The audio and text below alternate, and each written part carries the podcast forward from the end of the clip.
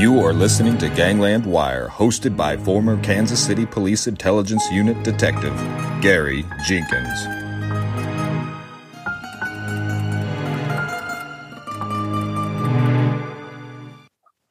Well, welcome all you wiretappers out there another show, Gangland Wire. I've got an interesting guest. You all, you may already know him if you do much on YouTube in the mob genre. I've got Jeff Nadu of the Sit Down. He has a YouTube channel, and and I'll tell you what, Jeff, welcome. Well, it's great to be with you, Gary. I'm a big fan of yours. You're doing a great job. Been around for a while. I look at you, you're like the professor of all this. You've done it for a while.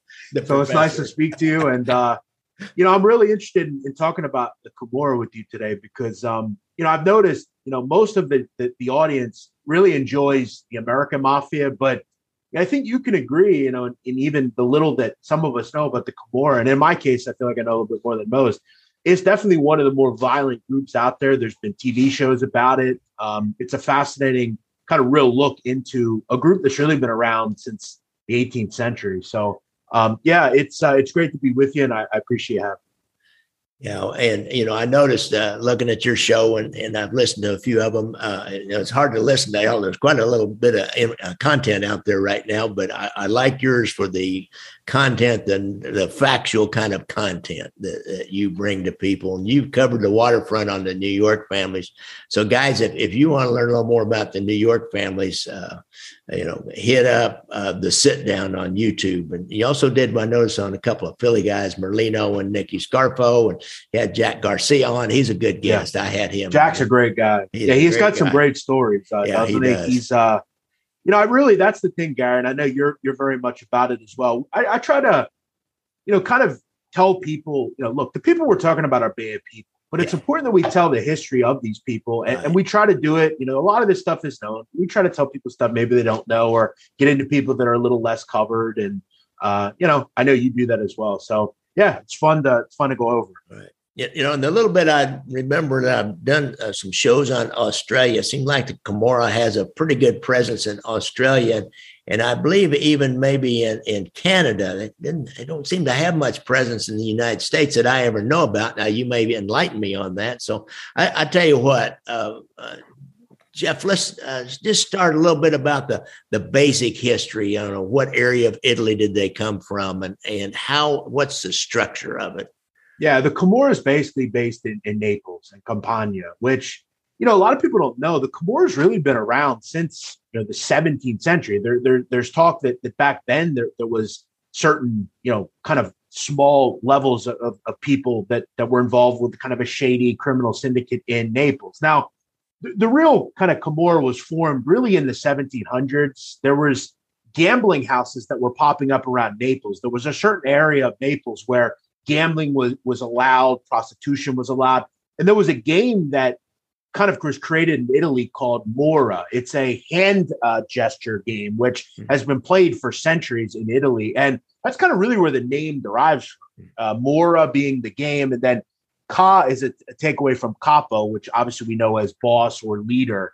Um, but there was really the, the, thing about the Camorra that's different from the uh, American mafia or, or other groups is there's no real structural boss, if you will. Now, early on when the Camorra was created, there were there were 12 districts in Naples that were run by certain people, and there was one figurehead in the 1700s, really into the 1800s, uh, an individual named Salvatore di Crescenzo. Crescenzo was kind of the capintesta, which is the leader of this group. And really towards the 1860s, when the unification of Italy happened, um, th- there was all sorts of things going on inside Naples and around Italy, and the Camorra was actually called on to really protect the people. That's always really been kind of the the, the derivative of the Camorra. They they acted as obviously you know uh, protection rackets and and loan sharks and things like that, but they also protected the people, and they were very much connected to the people because at the end of the day, most of the people that were involved with the Camorra were people in those neighborhoods, just like any other American mafia. The first real kind of boss or capintesta that we know of as Camorra historians is an individual named Ciccio Cappuccio. Cappuccio had been around, his family had run an area of Naples forever, basically. And he was the first known capintesta. He was the first person to really get into doing extortion, loan sharking. And that became the main moneymaker for the Camorra way back, you know, really in the 1860s, 1870s. Once we got to the 1900s, the Italian government, once they unified, really started to look into the Camorra, and Naples really kind of went at them full force. They really grabbed them up, started to bring them into justice, bring them into the into the forefront. And really in the 1900s, Gary, really till the kind of the 1950s, we didn't hear much from the Camorra. They, they the government really did a nice job to kind of suppress them. It wasn't until 1956 when Morocco became an independent nation. That's where the, the Camorra really started to come up again, where there was the flow of drugs coming into the port of Naples. And then we can kind of get into like the modern day Camorra, but it's really been around forever. Um, and it acted just as any other organization did the problem that we see in the world, whether it's the Americas or Europe or, or really anywhere, the level of the government not helping people ends up being where these criminal groups create because people aren't getting things from the government. You have groups like the Camorra that are willing to come in and say to somebody, hey, we'll help you get on your feet. We'll help you do what the government can't do. And that's where you have groups like the Camorra that are created. Interesting. At, um, did they start like uh, the mafia, at least in the United States, and, and they did a lot of this in Sicily and, and preying on their own people, extorting money from some of the more successful uh, neighbors, shall we say? And, yeah, I, I, I think that's always been the growing thought, and that's really most how all these mafias originally started. If we know anything about the early mafia in America, it really started from the Black Hand, which yeah. came over from Sicily and that sort of thing. In Camorra was a little different.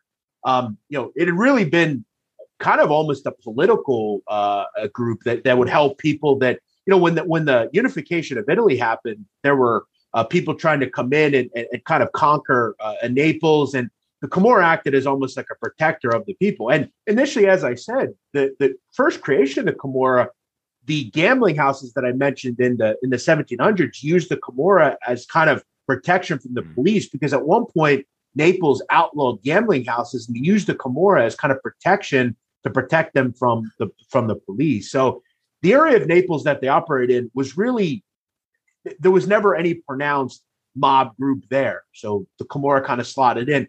It wasn't until the 70s where we know the Camorra to be really an organized kind of group where we got away from the the, the, the structure that we see in America with like a boss and and and everything. The difference of the Camorra and the, the American mafia is the Camorra has most notably, really in the last 50 years been a group with no distinct leader. Okay, they're they're they're really just clans and groups that all operate the same areas, and they all kind of work for the most part in succession. Now, sometimes there there are rivalries and, and feuds and wars, which I'll get into. But in 1970, an individual named Raffaele Cutolo, he's really the modern godfather of the Camorra. He rectified it, resurrected it from really being non-existent for a long time in the 30s, 40s, mm-hmm. 50s. Once Morocco becomes a country, they kind of start seeing the flow of drugs come into Naples, and that's where Cutolo kind of starts getting into cocaine in the 70s. He establishes a major network of loan sharks and extortionists. Cutolo is an interesting guy, Gary. Cutolo actually was born in the early 40s and was actually sentenced to 24 years for homicide at age 21.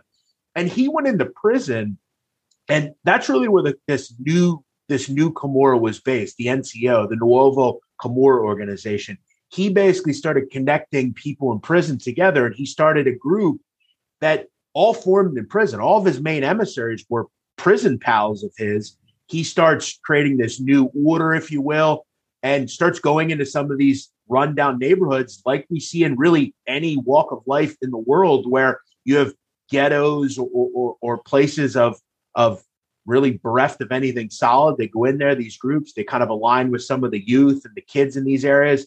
And Cutolo at one point was looked at as this um, kind of mythical figure. He was going into these neighborhoods, he was paying these people to come work for him, basically, and he was running it out of prison this entire time. So Cutolo was the first real known Camorra hierarchy boss. He kind of re- resurrected it from where it had once been.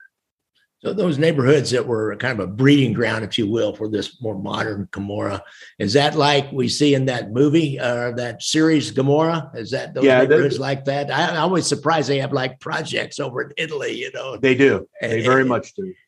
And that's something that you know, Cutolo. He actually was from outside of Naples, but he kind of banded in that Campania area and and, and almost started to create different, as I said, little districts. There are little neighborhoods in, in, in Naples, just like any other city. And once he starts coming in, yeah, that's exactly how it works. You have these young individuals. There's three levels of of Camorra, right? There's the Piccolo d'Oro, which are like these uh, prospects, basically, the very low end uh, members. Uh, they may act as runners for, for a drug group, or um, they may commit small crimes, really kind of proving their loyalty to the group. Then there's the Piccolo di Scaro. They're more of the enforcers. They're the ones that are trying to um, kind of show the, the high end boss in that neighborhood that they're able to do what they have to do. They'll, they'll commit murders. One of the big things in Italy, particularly in Naples, that's very pronounced, Gary, is people in this second level of wanting to become a camorrista, they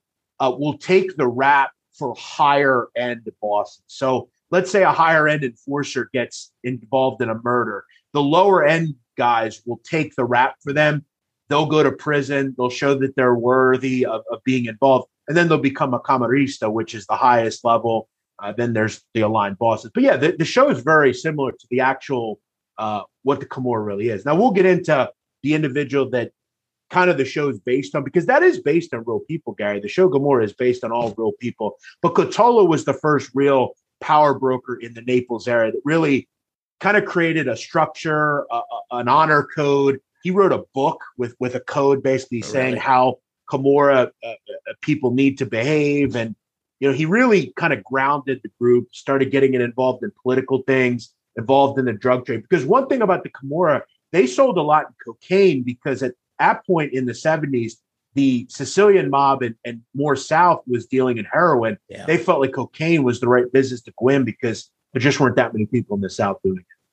Well, they were correct on that for sure. Uh, from the in the seventies to the eighties, there was up into the nineties. Man, that was the that was the go to drug, and that was where all the money was. That's for sure. Now, uh, you said they they set it up out of Morocco. And then what they have like lines from Colombia to Morocco. There's is there poppies and cocaine in, in Africa or yeah, obviously. So like a lot of the, the cocaine was coming from South America into Morocco because at that okay. point, you know, it's very close to Italy. You know, obviously the northern African countries, Tunisia, Algeria, Morocco.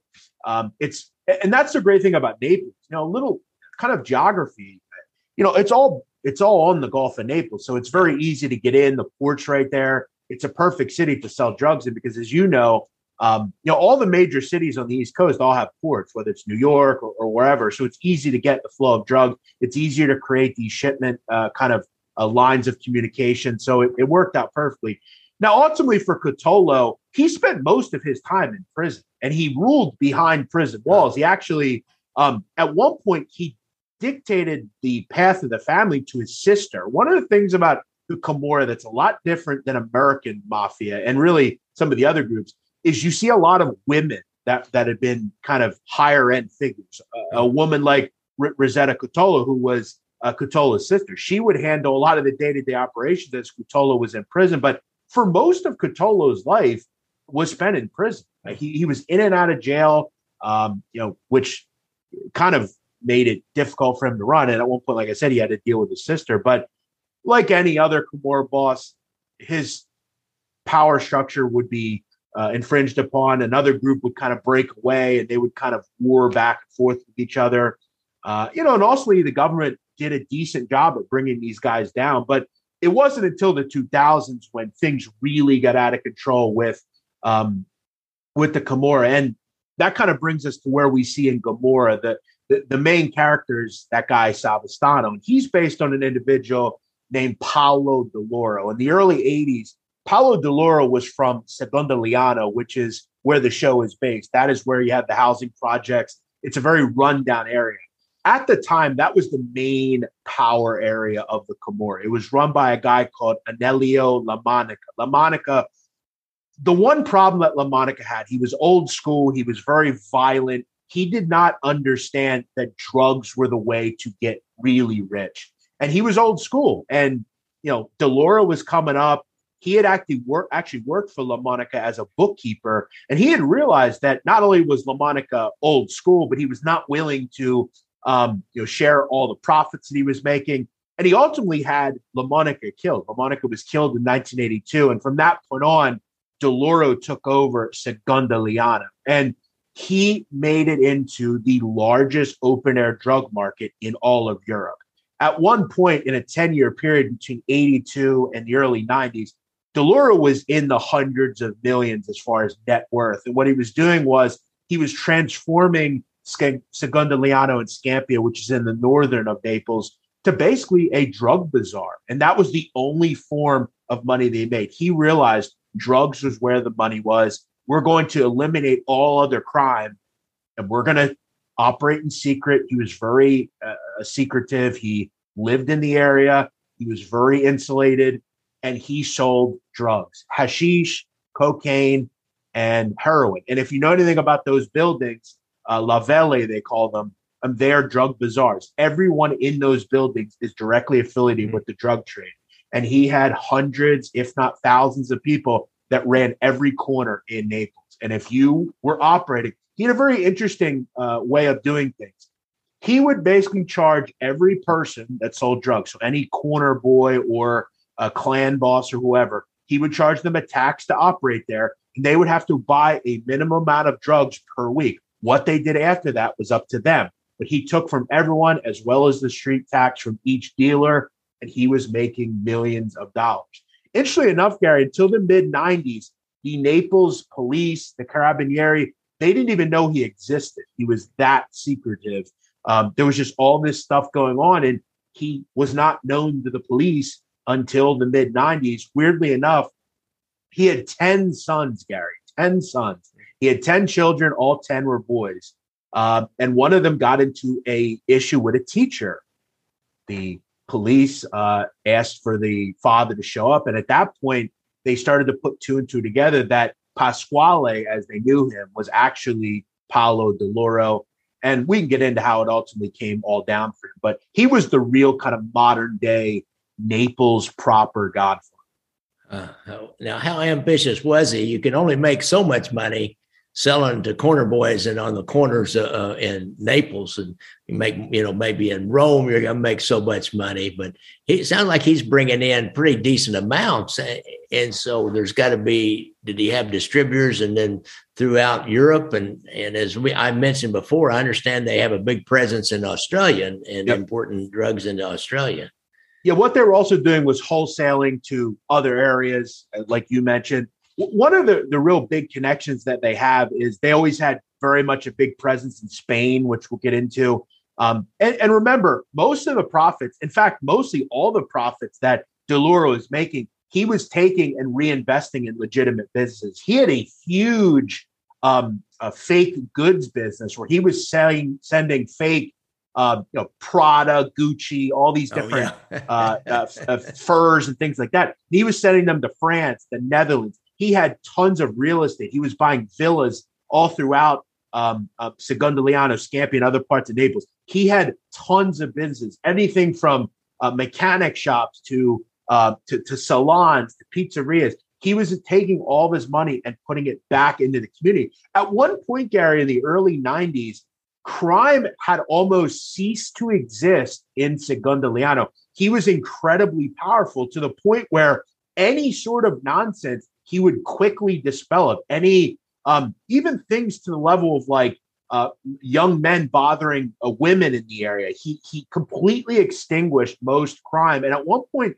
he was looked at as really a, a mythical figure as well because he eliminated crime. You could keep your windows and doors open. You didn't have to worry about your car being stolen. Most crime had ceased to exist. He was that good. He was that feared, and he was almost looked at as, as the political figure. And that's what the Camorra ended up ultimately doing. They ultimately started getting in bed really with the local politicians in those areas, yeah. and they realized they were more powerful than the government. And that's where the, the power really came from. But really, the end would come for Di Lauro in the early 2000s because ultimately the government started looking into him. after going to his son's school, the government started looking into Di Lauro. Uh, and it took about three or four years to bring a case against him.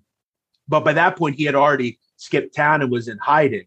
Uh, many people actually believe, Gary, that Di Lauro, they thought he was in different countries. He was seen in Europe, supposedly, but they they had assessed that throughout the whole time he actually lived in Secondigliano. One of the big things that they do over Naples is they'll pay uh, an older woman or something like that to basically lease out an area of her house. Uh, they they they they live there and and they operate there, and it's not an easy life, but it's better than going to prison. Um, but we can kind of get into how it all ended for Di Lauro, and this would really be the most violent part. And a lot of the stories in the show Gomorrah were based on on really the end for for Di Lauro in real life. Interesting. Now that uh, that whole drug business, it it lends itself to organization, of course, and, and he provided the organization, and, and, then he brought the politicians in, which you can't really have a good organized crime group without the, the political angle and, and yeah. wiring up the courts. Like Chicago, they had the entire Cook County wired up at one time. Right. Exactly. Uh, and, and so then, as it became known about the drugs, there's a lot of, of negative publicity, shall we say, about narcotics that, that would happen because of all the social problems. Does that did that start turning the politicians against him? Well, you know, I think the pro- I think what what what Paolo also was able to do, fascinatingly enough, he was able to create an alliance, if you will. If you've ever seen the show, in the show they create this alliance. Uh, that was very much true in real life. There were other clans in Naples the Licciardi clan, the Contini clan, all of them operated. And that's one thing about Di Lauro. He was very peaceful. He wanted to operate and say, everybody is going to make money. I'm the wholesale top guy, but everyone works in unison. And they created a, something called the Secondigliano Alliance, which is still around today. All the clans worked in harmony for the most part and controlled everything. He felt like, why involve murder and all that stuff? Because that's going to bring the police the preferred go between for local politicians was dealing with the Camorra as opposed to the government. Because as we know in Italy, the Italian government is incredibly poor, and they are the ones to blame for the most part of why the Camorra and other crime groups have been able to survive for so long. The government does not do anything for the people of Italy, and it's easier to deal with the local Camorra. They're in your neighborhoods, they're there helping you. If you need bread, they'll buy it for you. A lot of the areas that you see in the show, most of the people that live in those areas are paid by the Camorra to either be runners, lookouts, um, you know, hold drugs, hold money, hold guns. Everyone is involved, and there's no the, the bond of, of Omerta is very much alive there, and it was there for a long time. So Di Lauro saw the bigger picture, and he was able to say to the rest of the powerful groups like Licciardi and Contini and all these different groups and say, hey, let's all band together. And we're way more powerful than the government. And for the longest time, there was no nothing the government could do about it. It wouldn't be until the 2000s when Di Lauro went on the run, he was forced to give control up of his clan, and that was the undoing for them.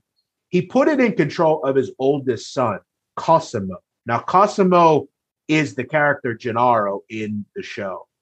He was a hot-headed ladies' man, a uh, long hair, drove a Lamborghini. He traveled to France and Spain a lot to vacation, hot headed lunatic. He ostracizes the older people that belong to his father's clan. And his father couldn't do anything because he was in hiding. So the young Di Lauro starts taking over. He eliminates the structure that he had as far as dealing with all the families peacefully. Di Lauro was trigger happy. He thought nothing other than just violence. And what happens is the ostracized group of older people breaks away. They call them the Scissionisti. They were based in Spain. They had kind of fled Italy and went to Spain and developed a power broker status there and went to war with this younger group. And we see that in the first season of Gomorrah. The Scissionisti, this individual named Raffaele Amato, he was one of the high end groups in the Amato clan. He starts to go to war against the Di Lauro. And what would happen is in 2004, there were like 100 murders in Naples. There was blood everywhere. Innocent people were being killed. And what ultimately happened for the Camorra is the government had to start taking notice, Gary, because eventually, unlike the fairly tranquil period of the older Di Lauro, Cosimo completely destroyed it. And in one case, what happened is they started killing innocent people, one of which was a very publicized case of a woman, Gelsomina Verde. She was a one time girlfriend of a member of the Scissionisti. And uh, uh, the Di Lauro clan, these hot headed lunatics, they kidnap her, torture her, kill her, and light her car on fire. And at that point, the government has to start taking notice. These high profile crimes, there were crimes involving children. The government really had to start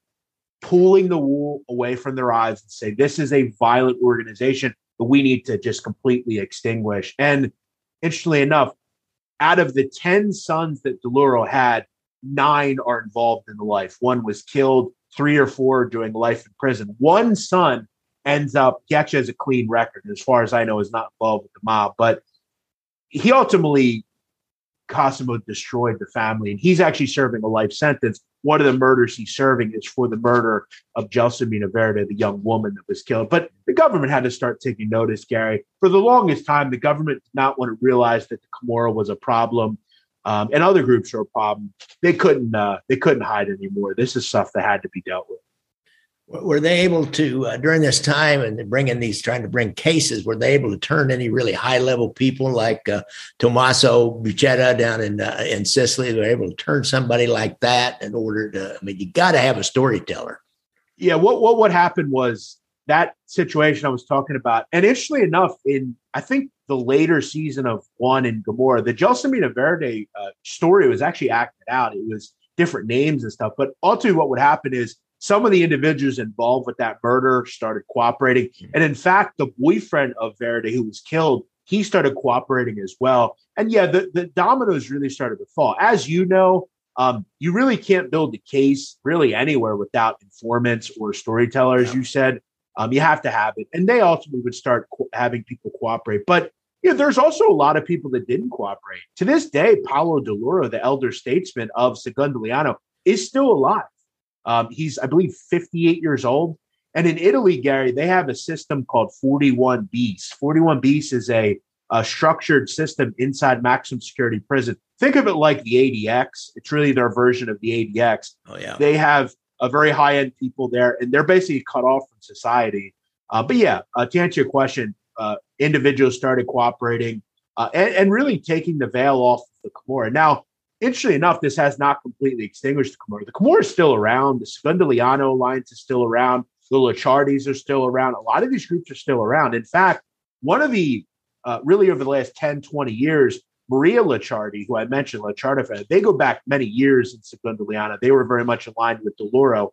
Maria Licciardi is a woman who actually was very similar to Di Lauro in the fact that she was very much a leader. And in fact, Gary, in the mid 2000s, there was a study done by uh, the Italian government that actually proved that a woman's leadership was more effective than a male's in Naples, and that these young men were more inclined to work for a woman and do it at a high level. She also was she also would do things like at one point she realized the shipment of drugs was too pure and that it might start killing people. Mm the family went against it and started selling them in, in, in, a way in general, and they started killing people, the drugs. And she ended up really kind of grabbing it, saying, you know what, we're doing certain things wrong. She actually still around and was just arrested about a year ago. So these families are still all around. Now, most of these individuals that we're talking about are in prison. A lot of the Licciardi clans in prison, the Di Lauro clan, most of them are in prison, and most of them are there for life. What we've seen, though, phenomenon wise, is over the last five to 10 years, a really disturbing situation has arise, arose in Naples. Uh, Naples, uh, a system called Paranza. Paranza is um, it basically translates to young gangster. It's a young gangster, and we're seeing these baby gangs created. And this is a big problem now in Forcella and some of the districts of Naples, where you have bosses, Gary, 14, 15, 16 years old. Now, these are some descendants. These are sons, these are nephews, these are grandsons of these older folks. And they're banding together on their scooters and they're going out and killing people and they're creating a, a, a, connection to the drug trade. You have kids 15, 16 years old that are making millions of dollars selling drugs in these districts. And the system that I've learned, it's really kind of sad, Gary, to think about because it's very connected to any other major organized crime group. We don't think of ISIS as a crime group, but they are. They're an organized crime group that prey on youth, just like the Camorra.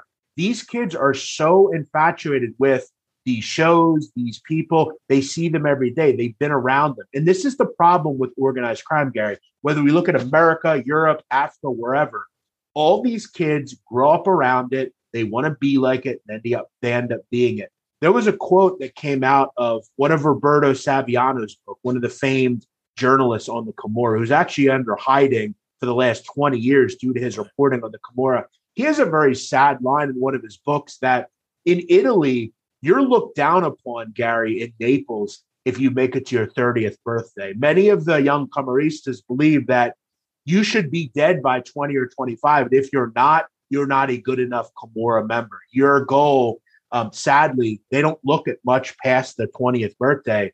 They pledge their life to this. And that's the difference between this group and you know the group we have here in America. They're not willing to die like those kids over there. They look at it as this is all we know. We're married to it, and we actually welcome death. And if we don't die by a certain age, we're a failure. Hmm, interesting. You know, uh, like in the United States, we've just got guns, guns, guns everywhere. I mean, they're just so easy to get. I know in in England, of course, and, and Europe, they really are hard to find. Now, how do they yep. do, do, they use guns like we do in the United States, or they just get them smuggled in? Somebody have a yeah. big business of smuggling guns in. Yeah, guns are a major problem, and a lot of the connection they have. I mean, they're actually somewhat connected to the other crime groups as well. But there's a lot of, as I said, connections to Northern Africa, uh, even into South America. What I've noticed now is the major alliance is connections with Albanians into the Eastern European areas. If you know anything about Albania, it's a big hub for drugs yeah. uh, from Turkey and other areas, heroin, marijuana. I mean, some of the biggest, um, a lot of the marijuana from Europe is from Albania. So, yeah, getting guns is not difficult. In fact, a lot of these people act as arms dealers and they connect with different groups. There's actually, weirdly enough, Gary, it's kind of disturbing. There's a very somewhat and it's more maligned, but there is somewhat of a connection between, um, you know, uh, different Islamic groups. If we've noticed, some of the younger Camorristas that I mentioned actually grow beards. Uh, they look at the ISIL groups like that as almost kind of the structure of the way they want their group, and um, it's kind of disturbing, quite honestly. And I think a lot of the maybe the drugs that they're getting nowadays are coming from those uh, you know, Afghanistan, Iraq, all yeah. those different Because as you know, I mean, opium is very big in, in Pakistan and, and yeah. Af- Afghanistan, all those places. Interesting. Well, uh, one, uh, one last question, I think this has been most enlightening. And by the way, you're really good with those names. I wish I could have those place names and peaceful people's names roll off my lips like that. As I told you, I think I have good. This, I don't know. I have an innate ability to just remember names. I guess I don't. you're good. Um, what about like when they go to the Australia or to Canada or to the United States? Do they maintain allegiance back to a Camorra group, or do they kind of create their own, like the, the Sicilian mafia really did once it went past the Black Hand days? Now they they are American only and don't really look back to Sicily for anything. Yeah, I think you know. Interesting enough with the Camorra, if you remember, in the early 1900s, obviously the, the, the Italian government did a good job to quell the Camorra, but a lot of the reason that the Camorra struggled for really the 1910s, 20s, and 30s is most of the people in Naples emigrated to the United States. But weirdly enough, there was not a major presence of the Camorra in New York. It, it ended up just turning into the modern day American mafia, as we know. But no, there, there's not a pronounced connection really between the Camorra and the, the American organized crime. Now, obviously, a lot of famous mobsters came from Naples. I mean, you know, Vito Genovese was from Naples. a lot of, yeah, sure. I mean, John Gotti was from Naples. So, like, a lot of higher end uh, mobsters came from Naples, but there's not a real pronounced connection.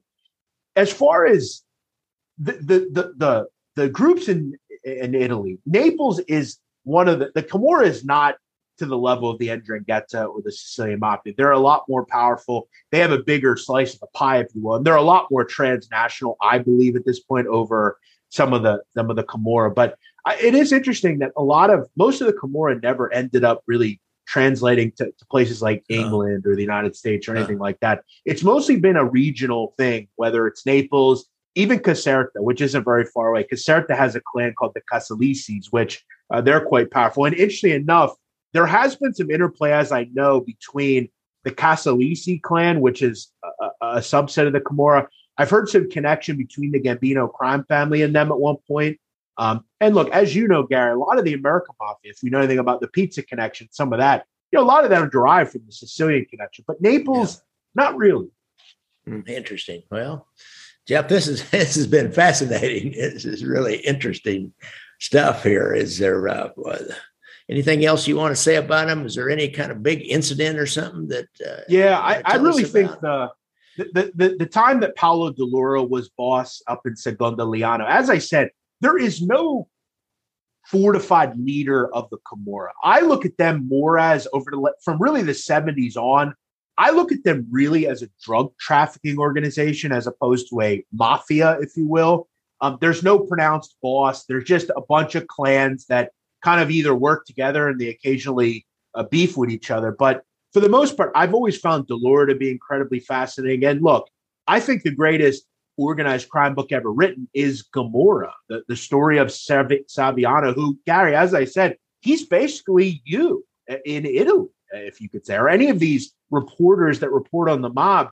Uh, he has lived in secret hiding. He has a police uh, uh, uh recruitment that uh, guard him due to his speaking out on this group.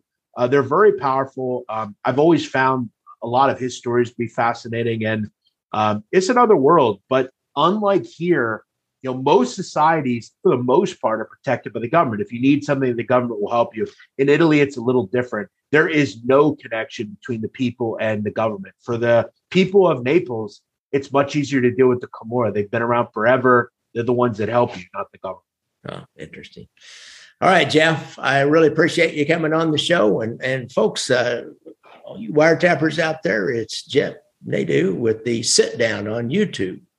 Uh, any, you got any last words here for the wiretappers? Well, Gary, I appreciate all the wiretappers. I appreciate all the people. Uh, you're actually going to come on one of my shows here right. very soon. We're going to talk some Kansas City stuff and kind of collaborate on some things. It's great to talk to you, and I uh, I appreciate having.